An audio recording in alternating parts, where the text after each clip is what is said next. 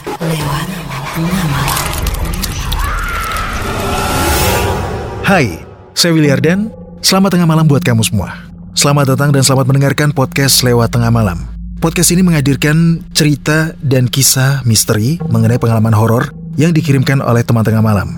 Tapi, yang lebih luar biasanya pembuatan podcast ini dibantu oleh rekan kami Anchor. Anchor bisa bantuin kamu ngebuat podcast mulai dari rekaman, edit suara, tambahin lagu, backsound, semuanya bisa kamu lakukan sendiri dalam satu aplikasi. Serunya lagi, aplikasi Anchor ini gratis buat kamu. Bisa di-download langsung dari App Store dan Play Store, atau bisa juga diakses dari website www.anchor.fm. Lewat tengah malam.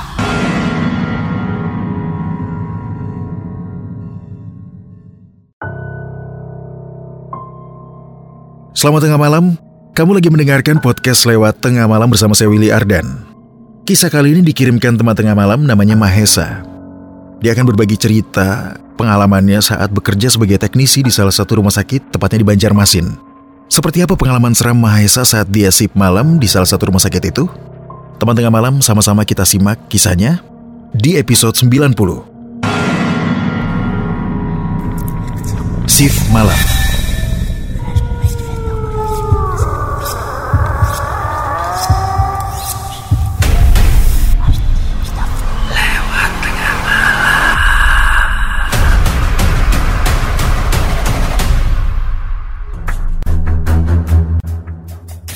Nama saya Mahesa.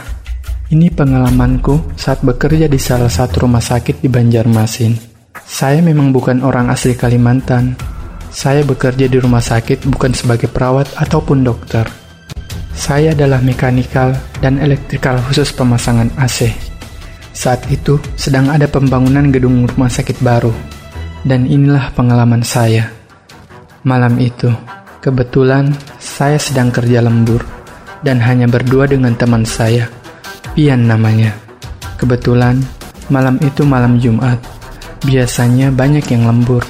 Karena malam itu malam Jumat, jadi tak ada yang lembur kecuali saya dan teman saya satu orang. Malam itu terasa sunyi, dan hembusan angin terasa begitu dingin, tak seperti malam biasanya. Waktu itu hampir jam 10 malam. Saya menyuruh teman saya untuk mengambil barang di gudang. Di gedung baru itu hanya tinggal saya sendiri, dan tak ada seorang pun. Buat teman tengah malam yang punya pengalaman horor, biar cerita kamu bisa muncul di podcast lewat tengah malam, kirim cerita kamu lewat email di willyardan13 at gmail.com. Buat kamu yang pengen bikin podcast, langsung download sekarang juga aplikasi Anchor dari App Store dan Play Store, atau bisa juga diakses dari website www.anchor.fm. Anchor bisa untuk edit dan upload podcast kamu. Dan yang paling penting, Anchor gratis buat kamu. Saya berada di atas tangga. Maklum, saya sedang pasang pipa instalasi AC. Tiba-tiba, terdengar suara langkah kaki. Saya hanya diam dan terus bekerja. Saya kira itu suara langkah kaki teman saya. Jadi saya hanya cuek dan gak berpikir yang aneh-aneh. Saya coba melihat ke bawah. Saya lihat teman saya duduk di bawah tangga dan saya memanggil dia. Yan, tolong ambilkan obeng sama tang. Teman saya hanya diam dan tak menjawab, tapi dia melakukan apa yang saya perintahkan tadi. Saya ulurkan tangan saya ke bawah untuk mengambil obeng dan tang yang saya minta tanpa melihat ke arah teman saya itu. Beberapa saat kemudian, HP saya berbunyi. Setelah saya lihat, ternyata ada panggilan masuk. Ternyata panggilan itu dari teman saya si Pian.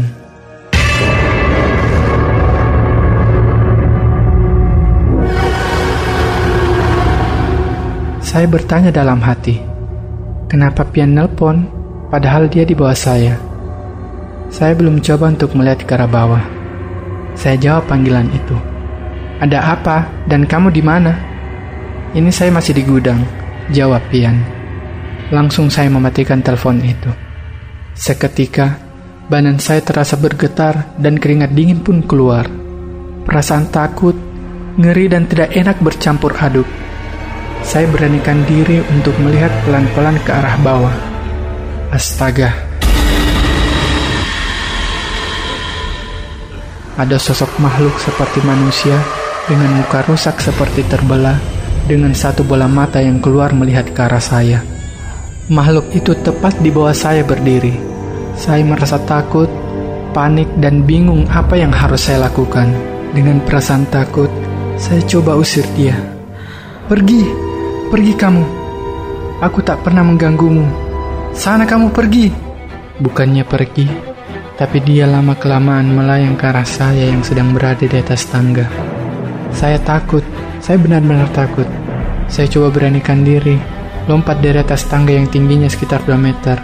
Saya langsung lari sekencang mungkin, meskipun kaki saya terluka.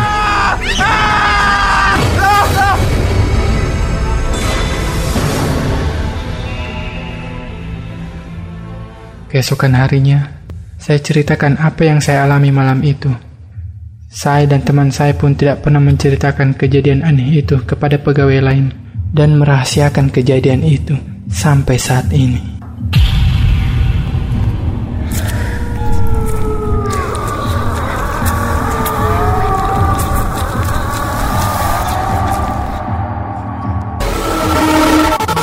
Lewat malam.